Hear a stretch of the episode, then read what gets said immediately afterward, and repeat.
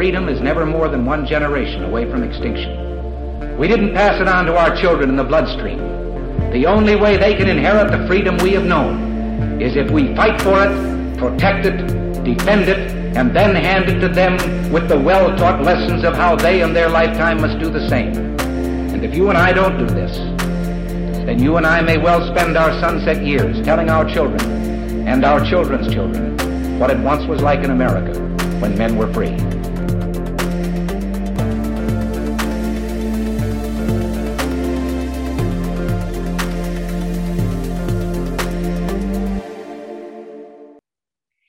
Everybody, welcome to episode number 348 of Gun Freedom Radio, where we engage, we educate, and we inform. We are brought to you by azfirearmsauctions.com, where you set the price on guns, ammo, and accessories. I am one of your hosts, Cheryl Todd. And I'm the other guy, Dan Todd. Our theme today is Universal Settlement Coin, and our guest is Rob McNeely. Rob is a serial entrepreneur, podcaster, cryptocurrency advocate, self defense activist, welder, artist, and indie filmmaker. He earned an MBA from Colorado State University. Rob is a co founder of Tusk, the Universal Settlement Coin, a decentralized non ICO cryptocurrency project that is focused on supporting financially marginalized industries with their payment issues. My goodness, welcome to the show, Rob. Hey guys, how are you? We are about to get a huge education, I think, because this whole world of cryptocurrencies and blockchains and and uh, all that sort of thing is a little ethereal for me personally. Uh, even though our son in law has tried so many times to try to break through my mental blocks and help me understand. So, uh, just explain this to us like we are five year olds, and you pick where we should start. But basically, the universal settlement coin, Tusk, what is it? How do we use it? Why do we need it? That's a lot of questions right there. it's almost loaded. And I always say it's like if you have a mental block on technology or doing new things, there's nothing I can do to fix that. So I would say my mom's in her 70s. She refuses to learn how to do email. so it's like she won't do email. And we try to be like, I just can't learn it. No, you just won't sit down and try. Right. It's a mental block. So if you got a mental block in crypto, like you're not going to get it. But I will say if you don't, you're going to be left behind. Mm-hmm. So basically we started Tusk, the universal settlement coin, three and a half years ago, as a type of digital payment system. Uh, it's cryptocurrency. Um, we, I always like to say we're like Bitcoin for guns. And Bitcoin mm-hmm. is like the first, it's the biggest cryptocurrency in the world. It's a big store of value. Um, but ultimately, cryptocurrency are just digital money that anybody can create. Um, and then ultimately it just it cuts out a lot of friction and they're decentralized and what that means is that um, i guess it comes back down to the way i can explain it to someone like a five year old is why would we want to have money that's not created by and controlled by government? Okay let's start there.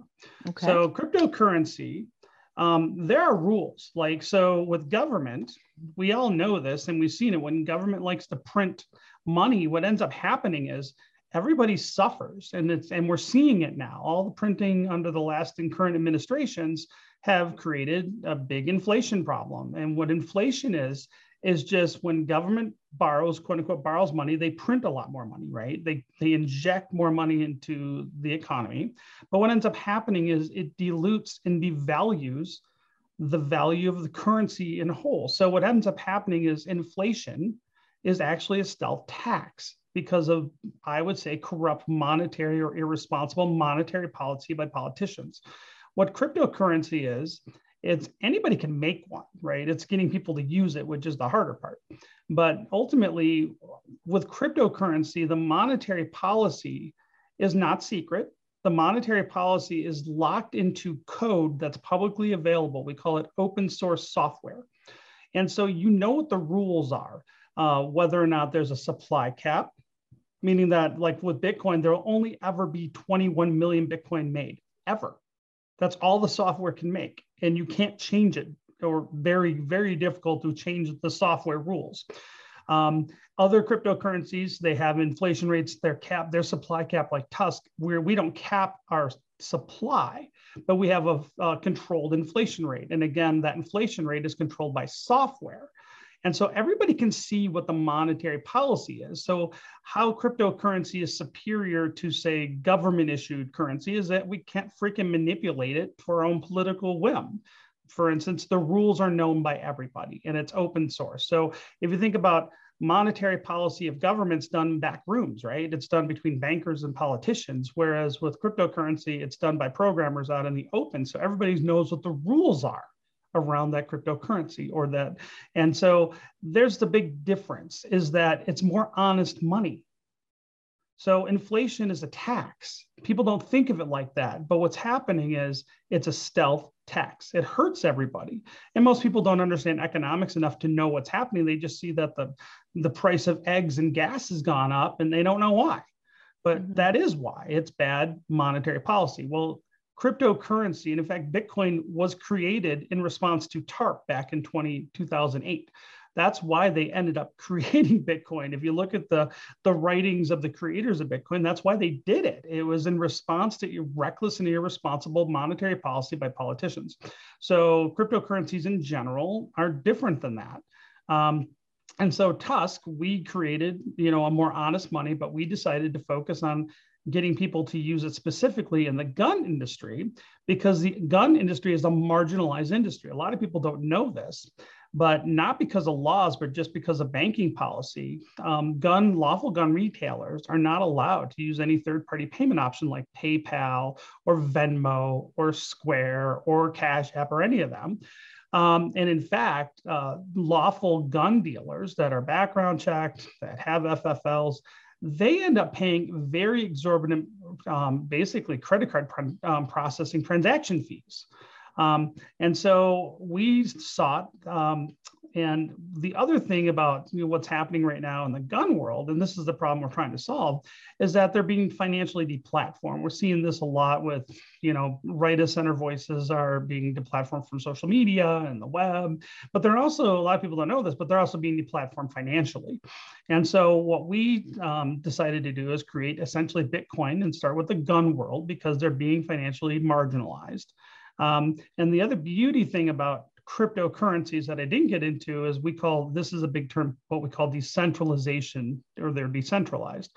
And what that means is that there's no single point of failure that controls whether or not you can have a Tusk account. So with Tusk, there is no owner. There, there is no company. Tusk is a group of people that wrote some software. There's no CEO. I'm not the boss. I am a co-founder. Um, but the way our crypto project is operated and governed is through a very robust voting mechanism. We all know about how voting goes these days. Um, but uh, what happens is if you own one Tusk, not only can you buy and sell things with that Tusk, but you can also vote on how the Tusk project, the cryptocurrency, is operated it's basically direct democracy. So the more tusk you hold, the more stake you have, the more weight and influence you have over the network. Um, and what with our software, let's just say you're a gun retailer. Um, I don't like you. Guess what? There's people I don't like out there.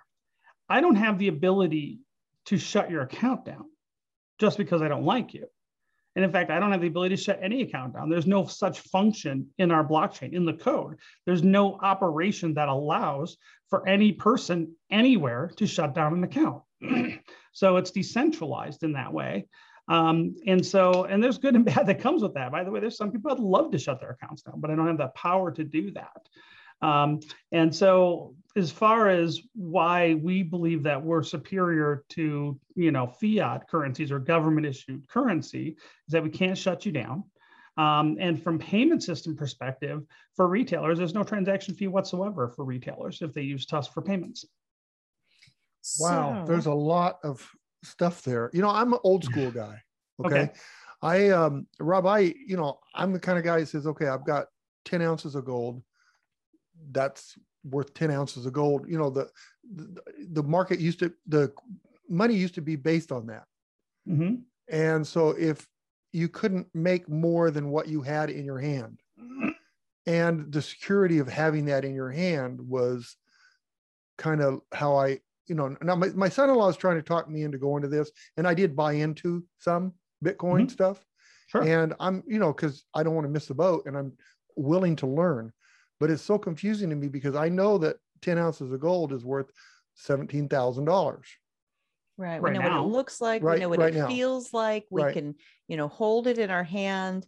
And, you know, when I think about this cryptocurrency um, idea, it feels more like maybe this the stock market, right? Because you you own things, but you're never going to hold it in your hand, and the value can go up, it can go down, these sorts of things. So it is it's more like the stock market than it is holding coins or gold or something in your hand. It's it's like a hybrid, I think. To be Okay. honest, I think it's like a Hybrid hybrid. So it has features of both. So if you think about it, um, gold is commodity price. Like the price of gold fluctuates, even though it's very steady, right? But gold and silver, precious metals, they they fluctuate every day. Like if you're Mm-hmm. going to go buy gold, you know this, like I do. You go to the gun store, they look on the monitor to see what the spot price is at that moment you're buying it, right? Right. Same thing with crypto, right? It's so the, so here's the one thing. Government's not determining the value of it, the market is. And Right. and a lot of people have a harder time with that, but that's actually more honest than government manipulation and pegging rates and things like that. But the other piece is yeah, so as far as other commodities, you can't hold crypto in your hand, right? I get this. But if you look at how most dollars are, very few people hold dollars. Everybody uses their credit card and debit card and and to move money around, they use Venmo, they use PayPal. Most people in the United States right now do not use cash, even though they can, they don't. Most of our dollars are already digital. Right. So if you understand that, right? Like if Well, you use I- a debit card, and, and I know I use a debit card a lot, um, that's really not that much different than crypto. If you think about it, it's just how that information moves around dollars back and forth between your debit card and Swift and the banks is just different than how that crypto movement of value or that information across that that network is different. Okay, well, I'm open to all of this, and I really mean that. So I don't want to sound negative when I ask you this, No. these questions, but it's because I don't understand. And my son, like I said, my son-in-law has brought me to a better place with this, and I do like some of the concepts of it. But so let's say I'm a gun owner, a, de- a dealer, gun dealer, which I am, and I, you know, a person wants in and wants to buy a thousand dollar gun. I look on the computer and says that Tusk is worth a, a a thousand dollars per share or whatever. Mhm. How, but then I make the transaction and then all of a sudden it could go up or go down from that point Mhm. quickly, quickly, right? Sure Right, it's very volatile. so how, how, how can you operate like that? yeah. So volatility. So let's start back. Why are cryptocurrencies volatile right now? Mhm. And this is a growth problem, but understand very few cryptocurrencies are actually used for buying and selling anything, even Bitcoin. Very few actual transactions for goods or services are happening. So, what happens is most of the transactions on markets for crypto right now are based on investors, high frequency trading. That's what causes them to be so volatile. We believe that once a crypto actually gets used for buying and selling goods and services, it's gonna go through and stabilize on itself, just like with you know fiat currencies, dollars, right? So why is the US dollar stable? Again, there's nothing that backs the US dollar. And why is, for instance, money from Zimbabwe or Venezuela very volatile? Right? It's really kind of the same thing. It's it's perception. And so uh, we believe that this is not something that's going to happen overnight. We believe that adoption of crypto and understand no cryptos for the most part have been adopted for buying and selling goods and services anywhere in the world. And so this is really, we're really early. And so, as far as gun dealers go, and this is what I tell people, we have some ideas on how this will go. We say like this if you were a gun retailer, and this is my sales pitch essentially uh, when I'm talking to a gun retailer, look, why don't you accept Tusk for payments? How about this? And it's a free insurance policy against being deplatformed. okay? You don't i doubt in the beginning you're going to get a lot of transactions regardless right? Because we're new. We're just starting to get out there. And and so and so for a mom and pop that they absolutely need cash right now accepting tusk is probably not the right person for that. They're probably not the right shop yet because we're they if they need dollars right now right now right now they're probably not going to be accepting Tusk. On the other hand, though, as we grow and build this network out, we have baby step implementations that we're looking at. We're talking to some major players in the industry and how we get Tusk in the hands of people in the beginning is we're looking at positioning Tusk like an airline's mile coin for some of the big retailers. So the idea is that if you're going to a certain gun company or an accessories company, you buy something with a credit card, you get credit back in Tusk. And so we believe that in the beginning, that's going to be the bulk of where we start getting people excited about Tusk and start getting learning about Tusk. Um, and then we believe that there's other, there are some companies we're talking to that are very interested in getting in early. And so they're not having to sell it right away. They would actually like to accumulate now while it is cheap, so to speak. And then as we grow and the value grows, they benefit from that upside potential. So we mm-hmm. see it as like baby steps and phases. We're building something that's going to be here for 100 years, right? I'm, we're, we're looking at a very long timeline. Um, we are not saying we're going to replace credit cards now, though technologically we could. It's just it's going to take time to get that volatility out. We got to get our market market cap growing and our you know daily trade volumes increasing. And we're working on a lot of things like that. And we have a lot of things that are going to be rolling out over the next six months that will support that. So understand there you know there's in the beginning the people that are going to be the retailers that are going to be accepting tusk are going to be ones that are willing to be pioneers essentially. And there are some risks with that but we're trying to do our best to make it so there there's little risk. Right. So um el salvador I believe it was, decided a week or two ago that they were going to make um, Bitcoin one of their official national currencies. Right. And the very next day, people were revolting and there were fires in the streets and this sort of thing. And it's because they don't have the infrastructure there, from what I understand. First of all, they didn't explain it to people. Second of all, I think half the country doesn't even have like smart devices and internet and that sort of electricity thing. in a lot of electricity, right? And so it was a it, it was a sloppy rollout. It was maybe a wrong-headed idea that I think probably kind of caused people who are already suspicious of like what is this whole crypto thing and what is this bitcoin thing to say to, to point to el salvador and go see People don't want it. They don't know how to use it. They don't want it foisted on them. But to be offered as just an option, uh, I think if they would have done a better job of that, to say to people, it was just an option for you.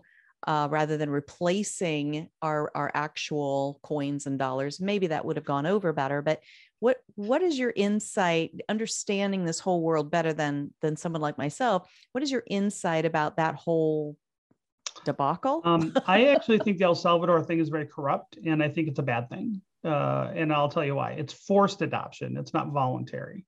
Mm-hmm. And so, um, one, I don't trust American politicians as far as I can throw them, and I trust Central and South American politicians a lot less. um, so these are my criticisms of it. One, the way they did it it's all centralized. So, meaning that the government has complete control over how it's being implemented government wallets, government ATMs. Um, and so, if you look at the, I believe there's two problems. One, I believe that because of the way the transactions are handled, there's there's fees associated when, like, say, the government buys crypto.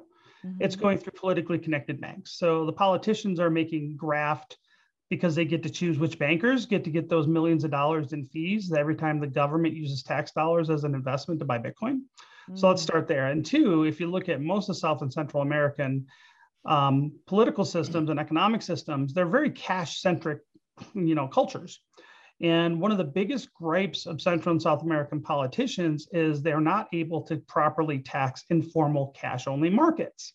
It's a big gripe among the politicians down there because everybody uses cash so they can't so they're missing out on a lot of sales tax well bitcoin is not a privacy coin most cryptos aren't privacy coins by the way so what happens is is if they force retailers to take transactions of Bitcoin through government controlled wallets, which you um, to get your initial free, they bribe the people by giving them $30 worth of Bitcoin into this wallet. But to get the wallet to get claim your $30, you had to basically ID yourself. So they now can associate all those transactions through that government wallet from that point forward with who you are. And so to me, I look at it like this I think it's going to be used as a financial surveillance tool to go after tax cash free, you know, cash only, you know, tax free informal markets. And then I think on the other hand, the politicians are grafting on the fees through their banking system. So I think that implementation of it is really horrible. Do I think the idea of people using crypto is good? Absolutely. But the way they implemented it was really bad. Again, I view technology like guns they can be they're neutral. They can be used for good or bad. And i think this is an example of crypto being used in part for bad. We'll see how it rolls out um, over time but those are my concerns about it. Um, and then i think uh, we'll just have to debrief in a year and see what that looks like and if it really changed things. Now understand also um, the government in el salvador doesn't have their own government issued fiat currency their actual official currency is the US dollar. And so politicians like to have power from controlling and then being able to inflate money and borrow money at, ad nauseum. Um, and El Salvador does, does you know, the politicians in El Salvador don't have that power currently.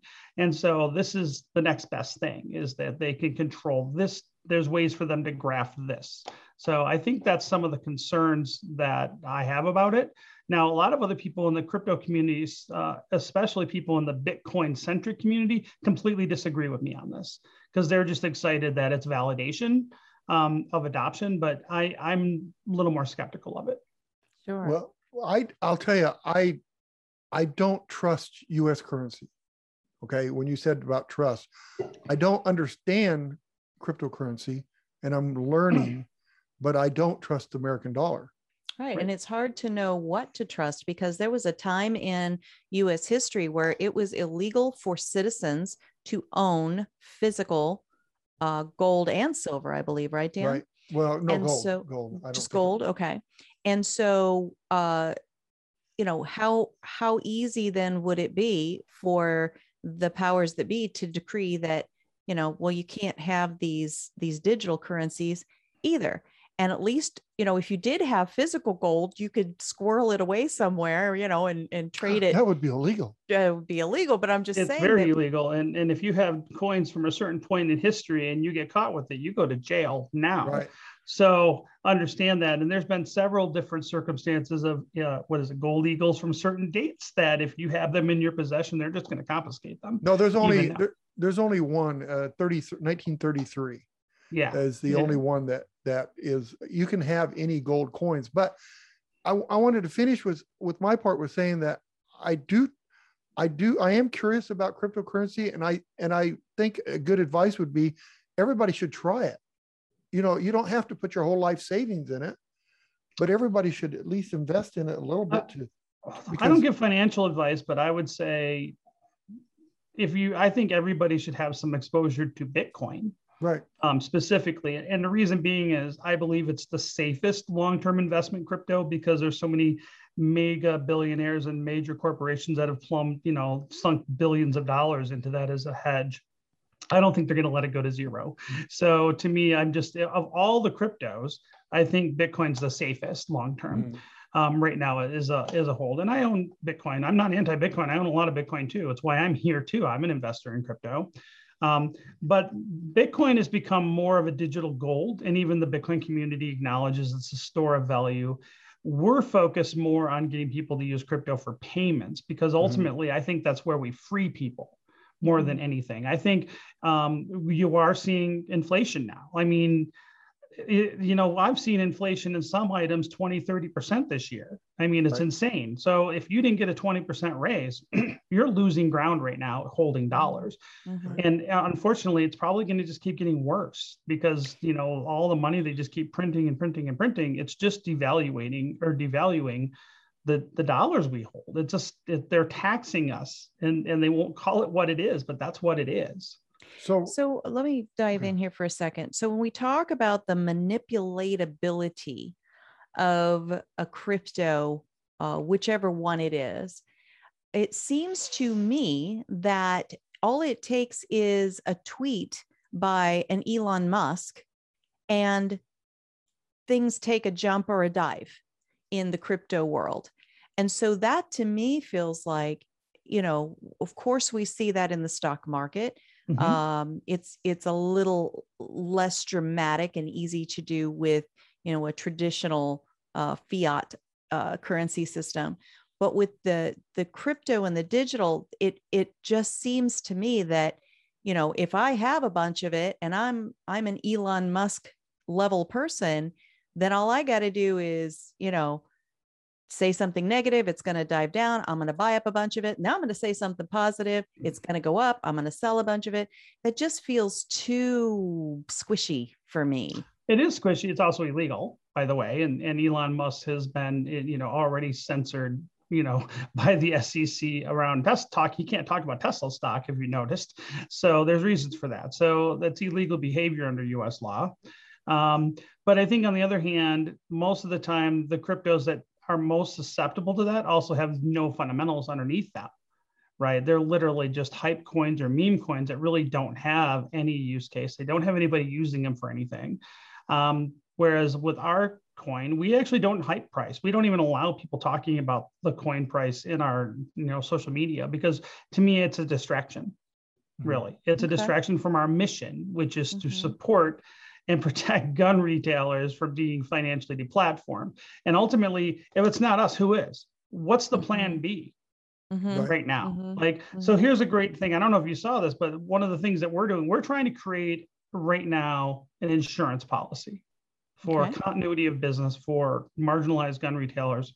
But I don't know if you saw this a couple weeks ago, but the Anti Defamation League and PayPal, PayPal invested in the ADL in this new kind of list. They're researching how to quote unquote fight hate in financial transactions. I don't know if you saw that. No. It's ominous. Go look it up. Type in PayPal. Just Google PayPal ADL. ADL. And so, uh, so what's happening is PayPal is joining forces with the ADL to fight hate in financial transactions. I believe, and a lot of us who talk about this believe that they're creating a financial no-fly list. Mhm. And Mhm. before, if you look at it, goes back to Operation Choke Point, you know, back under the Obama administration, there's, you know, several industries that are all distasteful to people. You know, it's things like gambling and, and payday lending and, and, you know, pornography and things like that were all financially deplatformed under Operation Choke Point. That's when the all legal, put all legal things were all legal things right. but guns were lumped in there too now Yep. And so but i always say that you know the industries that have the biggest problem are all distasteful to somebody right, Right. and they are. Guns are distasteful to half the country at least. And so what we look at it is you know before you had industries that were denied financial services or had to pay more fees to use you know financial services like the gun industry. This is a whole new level. They're trying to target individuals Mhm. and create a list of Mhm. individuals that will not be allowed to do transactions. Wow. I have So- got to look into this. This is no look to into it. me. It's it's it, it, it- it's underrated. What else? And but here's the thing, right? And don't get me wrong, I'm not an alt right guy. I'm not like a you know Nazi or anything like this. But if you go to the website for the ADL and look at what they define as hate, there's a really really slippery slope there. And Yeah. and and so like if you're critical of, I, I don't want to get into politics, but Sure. they they have a lot of things that are just conservative positions Mhm. and and not just like Nazi positions, right? Right. That they define as hate. So here's the thing: if PayPal decides to with them to create this financial no-fly list, then it gets adopted by other financial institutions, Mhm. other banks. They're going Right. to start saying you as a conservative or you as someone that has ideas that might be right of center or even extreme ideas, you know, but you can have an extreme idea and not be, you know, a hateful person. You, Right. you know what I'm saying? Is and look, I don't, I'm not conservative on everything. I, you know, there's a lot of things I'm not a conservative about. I'm a libertarian, not a conservative. And so, but to me, that's a huge, dangerous, slippery slope where now PayPal and the ADL are going to create a list of people who can buy and sell or not buy and sell. Well, here's the thing cryptocurrency solved this. So, here, this is why it's important. Whether you understand crypto or your listeners understand crypto, the fact is the only thing that could stop them mm-hmm. is a non centralized payment system mm-hmm. like cryptocurrency that doesn't have the ability to be censored. Mm-hmm. And this is important. They have the control over the banking system. They have control over PayPal and Venmo and Square. They can shut down an account anytime they want. And the thing is with crypto like Tusk, they don't have control over it. They can't shut you down. And that's the difference. We're censorship resistant. Okay. And that's that's the insurance policy. The fact is, I don't know how this is going to roll out or when it's going to roll out because they're not telling us. We're just, but you have to go look at what they do and what they believe. And the fact that they're putting money behind this mm-hmm. to research it. So the question is, where does that end up? I can say I have a good idea where that's going to end up. Mm-hmm. And so, and you've seen this so many times already where the anti gun groups are telling Visa and MasterCard to not mm-hmm. allow gun purchases. Yes. And so, I mean, you've seen this pressure. To me, the handwriting's on the wall. Mm-hmm. This is the future. Gun mm-hmm. retailers and gun people are going to be prohibited at some point from using normal banking services. And if we don't create a system now and start mm-hmm. building that system out, that infrastructure, mm-hmm. we're going to be host. And whether you like it or not, whether you understand it or not, this is, as far as I can tell, I don't know a better way to secure the future for freedom of financial transactions. Mm-hmm. Rob, and, I, have been in the business for 18 years and I know exactly what you're saying is true. We were chased out of Chase Bank. Mm-hmm. We have been, had to switch credit card companies several times, mm-hmm. the processors. So how do how do we do that? How do you do this? I mean, so a customer walks in the store how, how hard is it going to be for him to buy into this program? I mean it's going to take a lot of time. Could he do it over the counter? What could be done to help with that? Right we're old enough to remember when you used to put your credit card on this this oh, metal thing and you would slide a plate oh, back and like forth. Multi- I'm old enough to remember that. Not as. Right. I'm old make, enough to remember that too. Right? I used to do those right when to I was make younger. a carbon so. paper oh, thing yeah. right and so um you know then it became all right now you've got this digital uh, thing pad that you sign right for your credit card so but we we've changed and we've we've evolved but we we understand when you you came from here you used to pay cash. Well now you've got this piece of plastic and this piece of plastic represents you know a, a debt file somewhere and and we move forward move forward. Now we've got this thing called TUSC right? And i'm let's say that we have just uh, shifted out of the retail space for for the gun world. We have an auction house. We still deal with guns in our auction house but somebody comes in and they want to transact with us with TUSC like what do we have we don't have one of those big metal machines that no. chunks back and forth we don't have a, a digital screen where somebody's signing and we're swiping a plastic card what what is the process so where we are right now, and where we will be in 12 months are two very different things. So the goal where we'll be hopefully in 12 months is that it won't be any more difficult or weird than using PayPal. And okay. that's that's that's the goal. Our goal okay. is to make crypto easy. The problem with a lot of crypto right now, it's complicated, it's clunky. Um, and that's because think of it as like crypto right now on the e-commerce side. We're in like 1998 internet, your e-commerce. That's where we are. We're like basically dial-up modem stage. So there's going to be a lot of changes happening. And I was, trust me, I was definitely growing up in, in that time frame. And so I remember those days, right? Um, so right now we do have free payment gateways that any retailer um, can download if they want to accept TUSC right now from forgingblock.io. They can download those for free and then they can accept TUSC. You set up a free pay, uh, TUSC account and you're good to go. If you have one of the major um, you know, shopping cart softwares. We I always tell people I like people, you know, Shopify hates guns, but they won't allow you anyway. But um, uh, I always say free and open source software that you host yourself is the safest from like the, the technology stack. So I always say WooCommerce is open source. If you run your website, your e-commerce site on WooCommerce, we have a WooCommerce plugin through Forging Block, and you can accept TUSC, and no one can shut you down. Okay, so That's how, how does how would a person uh, get him involved? Not not the retail store, but the customer consumer. How would he buy the TUSC? So right now, the, you have to buy it on an exchange, and the list of exchanges is growing. You can find those at tusc.network. Um, we just literally our wallet. So we just spent three months upgrading our entire backend network and did what we called our first hard fork, which will allow for the creation of non-fungible tokens and assets built on our blockchain as well. Um, we are completely rebuilding our web wallet or cloud wallet, and that will be back online in about a week. So we just made some major milestones um, growth uh, that we're super, super excited about. And then over the next couple months, we're going to be doing a whole lot of upgrades to making e-commerce a lot easier. We're going to be building out a ton more tools. Um, the, the thing is with open source software, I mean, it takes a little longer to do things. We're not a company. So it's like sometimes people are volunteers, some people are, some of the developers are working for TUSC. Sometimes, you know, there's a lot of ways that things get done. We have a lot of integrations planned. Probably next year is going to be a really big year for the project because we are in talks with major, major players in the gun space now because they're scared. The bottom line is, uh, I've had three people. All I can't say who it is, but I, I want to. I want to because we're so early yet. But I would say that they're brands you would know. Mm-hmm. Um, that we were talking to before the last shot show at the last shot show in mm-hmm. person and then they ghosted us and then all of a sudden like literally in the last two weeks i've had uh, the CTO from a major point of sale provider in the gun space reach out to me. We are talking to some major players in the retail side of big brands, and they're interested. Um, and then we just had a national classified group reach back out to us because they're everybody's scared.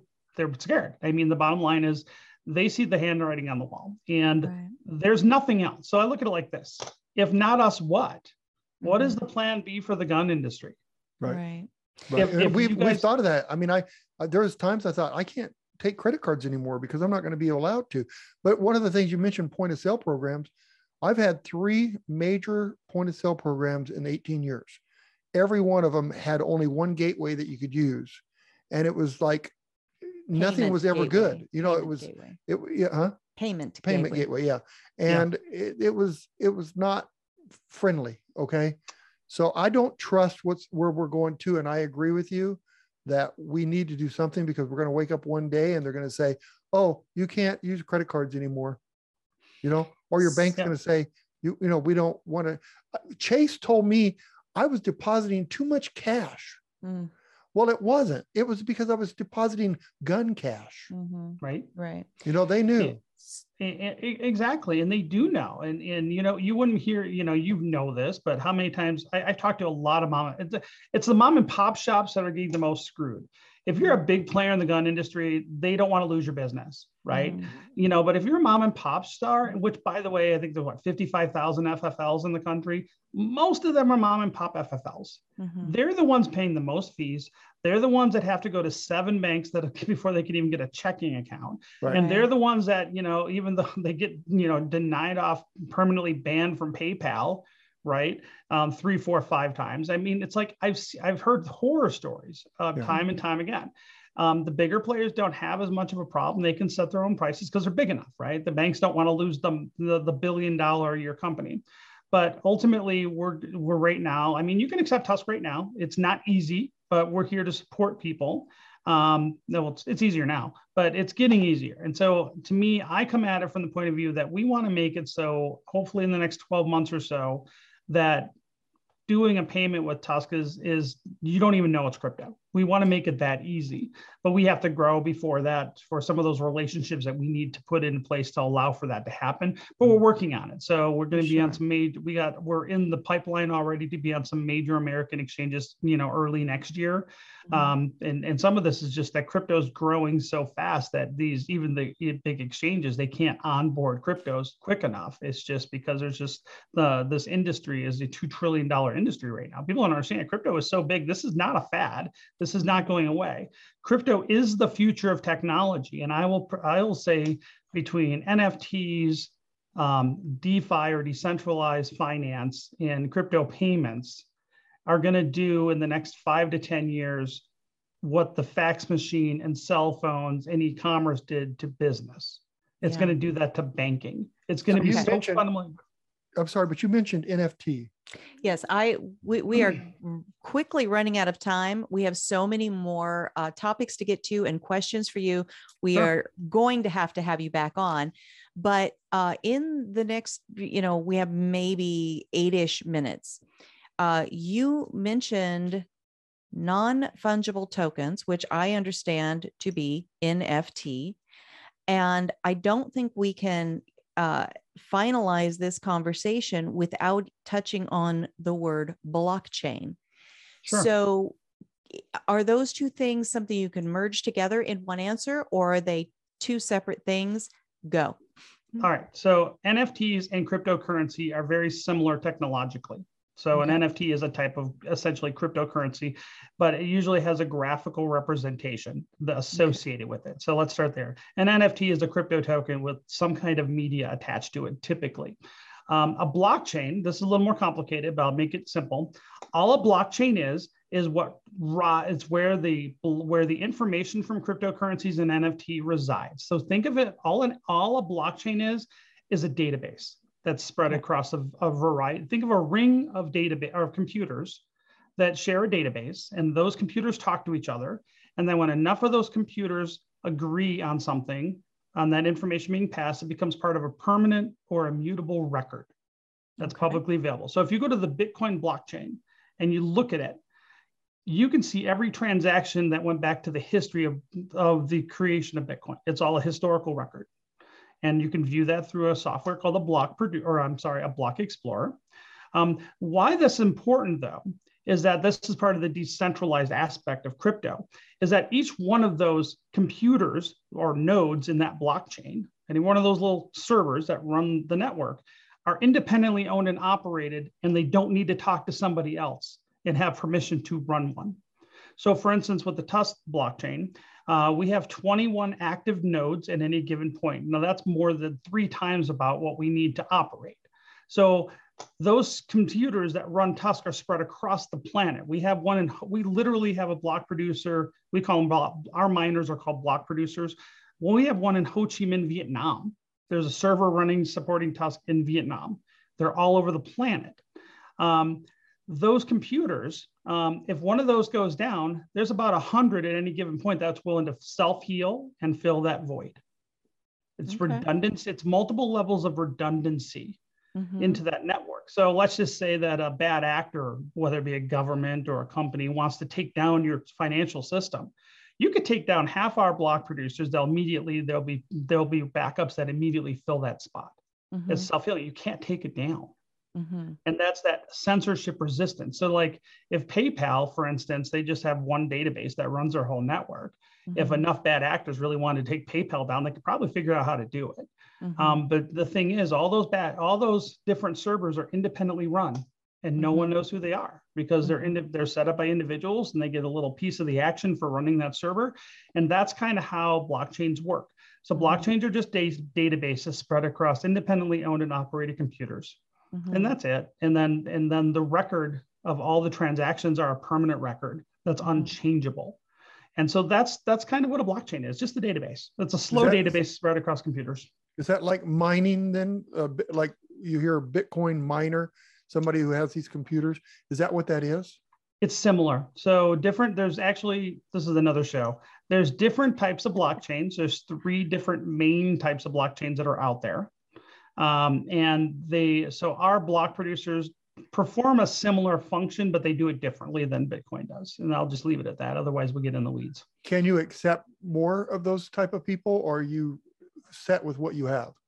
So our blockchain's delegated proof of stake. So part of our security is that the 21 main block producers are elected to that position. So the community votes on them.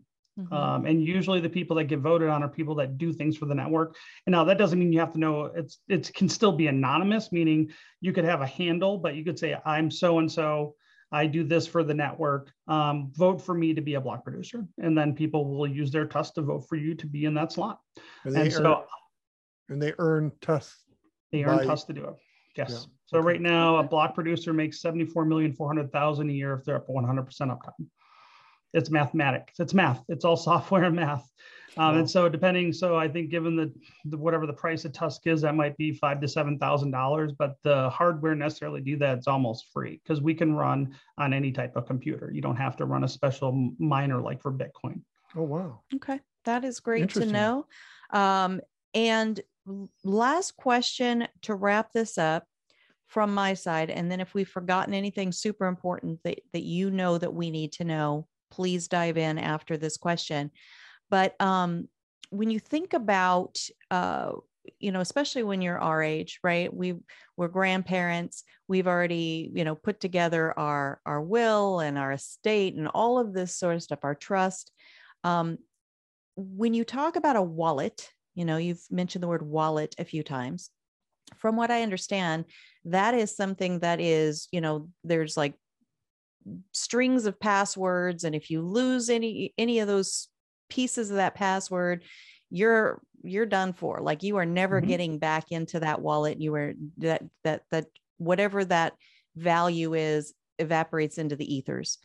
Um uh, has anybody so far and and are people are these kinds of uh portions of your financial portfolio these crypto things are they something you can put in a will and yep. an estate and a trust and and bequeath? Yep, they're property. So absolutely, they're legal property. So and it's are, just digital property. Absolutely. And are um, they taxable? Of course, that's the you know that's the one thing about people saying, "Oh, you just scam me taxes." Tax the IRS has been has very has had very firm guidance on the taxation of crypto since 2014. So with yeah, if you're a if you're a, if you're a block producer a miner, you have to pay income tax based and they already tell you how to calculate it. So and by the way i write checks to the government every year because i do run a block producer node for the network. Um, but i am not hidden. I'm people know who i am. I'm rob mcneely. And i'm co-founder of TUSC and we don't hide who our block producer is i'm docs but lots of people aren't docs. Docs means i'm not anonymous. Um, but yeah so key management is important and critical just like you don't want to lose the key all right so you hold gold right? I'm assuming if you own gold you probably have it in a safe right? Well, you don't lose that combination, right? Because you, would be locked. We can out. hire a safe, uh, you know, combination, uh, locksmith to get into the safe. And with these wallets, apparently there is no such and, creature. And and then the government can use the same technology to come confiscate that gold if they wanted to, couldn't they? Yeah, right. They can come drill a hole in your safe. Right. Yeah. Touche, right. Rob. Right. No. So, so ultimately, it's like this with uh, the extra protection afforded by crypto, there's extra responsibility, and key management is critical. And I can tell you the extent that my wife and I go with our personal assets in crypto. We we have very very extensive backup plans and we keep things in different locations and we both know where our keys are and we keep them in waterproof things inside of fireproof things and those things are put in different locations. So if one of those goes down then we still have a backup for that too. And so there are best practices that you can do. In fact there's a company that makes uh, so there's a company that makes an all metal thing that you uh, key that you can literally put your key in all metal. And then they just give you a bunch of little pieces of metal with different characters in the alphabet, and you put your keys together, lock it together, and now that's going to be fireproof, for instance. So mm-hmm. there's lots of interesting tools out there to help with that. But yes, it, it's it's you get the extra privilege um, and extra you know security of crypto, but it does take some thinking about it and there are best practices around that already and that unforgiving nature is a it's a benefit and a liability if you're sloppy and you lose things all the time and you're not diligent about where you keep this, yeah, yeah, I've, I, I can tell you, um, I know someone who worked on our project early that lost two hundred thousand dollars because they they messed up a key thing, and Ooh. so I, I know people that have, and so uh, personally, Ouch. I've known two people that have lost significant amount of money in crypto, not just on ours, but that's no different so, than being careless and leaving your safe open, and then somebody breaks in your house and gets all the stuff out of the safe. You have yes. to you have to be careful. That's you have true. to be diligent, and so, and so yeah, absolutely. So, so go on. I'm sorry. Um, Rob, I, I just want to know how how can people find out more about what you do? If who would they contact to get more information? Well, we have a uh, we have all the socials at uh, and they're all listed at tusc.network. That's tusc.network, tusc.network. Mm-hmm. Um, and we have a Telegram group and a Discord group, and there's lots of helpful people in our community. Um, and so, and I'm just just type in Rob McNeely. I got my socials are easy to find too. So if you guys have questions about things, we always try to help people out and and you know make things as easy as possible. Our community is growing.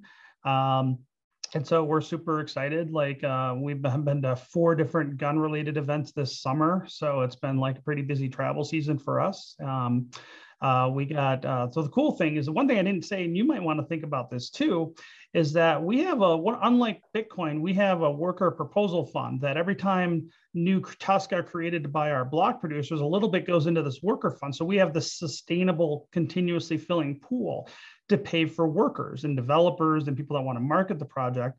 And what happens is if someone wants to work for TUSC, they can put in a worker proposal and then the community votes on that proposal to pay them and then it automatically goes into their wallet. So we have um, Hank Strange and John Crump are two gun podcaster activists. They both put in worker proposals and they for sponsorship of their podcasts. And so we, the TUSC community, voted for those worker proposals. And so we, as a community, support both, support both of their podcasts. And I know that we have three or four others that are coming on to do the same right after we get the wallet back on next week and, and really start moving forward.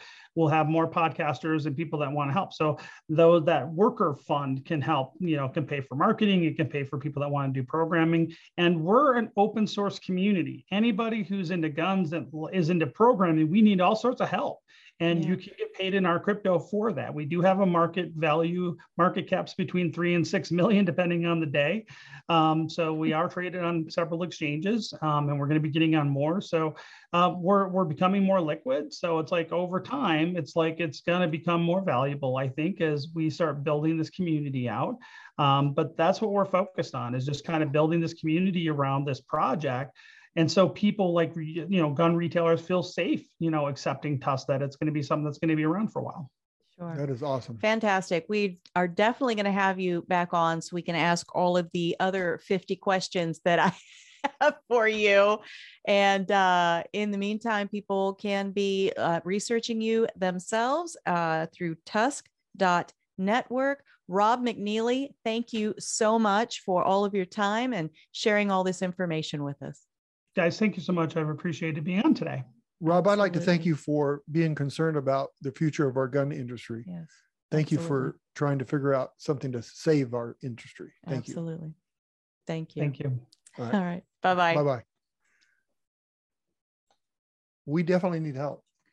We uh, do. And you could tell help. he had something to say. And I'm like, I wish we had more time and let him say it, but we will definitely have him back on and, and uh, come back with some more um, intelligent questions because it's hard to ask intelligent questions about something that you right. know so little about. I I know less. I know nothing about it, mm-hmm. and I'm trying to learn. I I'm very curious about it, and now that they're telling me that they can use it to for gun purchases without uh, somebody arbitrarily say you can't do it. Yeah, I'm more interested in it now, and the, I'm going to get involved. The fact that he brought up the the idea of a financial no fly list I mean, absolutely, that is, I think it's more than possible. I believe it's probable. And if we aren't looking ahead to how we can protect ourselves, um, we are being irresponsible right. and have our heads in the sand. So, anyway, this weekend coming up, I'm going to be at a, an event called AmCon. By the time this airs, AmCon will have already happened because we're in the studio on Tuesday, September 28th, 2021. Uh, Chris Chang is going to be giving us a, a demo, uh, a talk on NFTs, crypto, uh, digital firearms, whatever that means. And so I foresee having Chris on and talking about these things as well. And so, you know, one thing will help us better understand the other. One speaker will help us understand pieces of it um, to to ask for the other. So, anyway, I'm excited about it uh, I have to move slowly because you never invest in something that you don't understand, right? right? Uh, but I think we've we've got some really smart people around us to help us with that. So we have got to wrap up and get out of here like right now. So then we should be praying for our nation. Absolutely, praying for the people in positions of leadership and responsibility, even the ones you don't like. Right. Especially the ones you don't like. People who would come come at us with things like a no fly list, a financial no fly list, simply for having ideas that control, simply for control. For control. Yeah. Those people need our prayer. Yes. Um, and, you know, I don't, I, there's so many more things to say. please stick with us. Please, you know, start researching these topics so that when we come back, um, we're all kind of in a new new space with it. Um, and until next time, be good to each other. Have a great week, and God bless. Bye bye.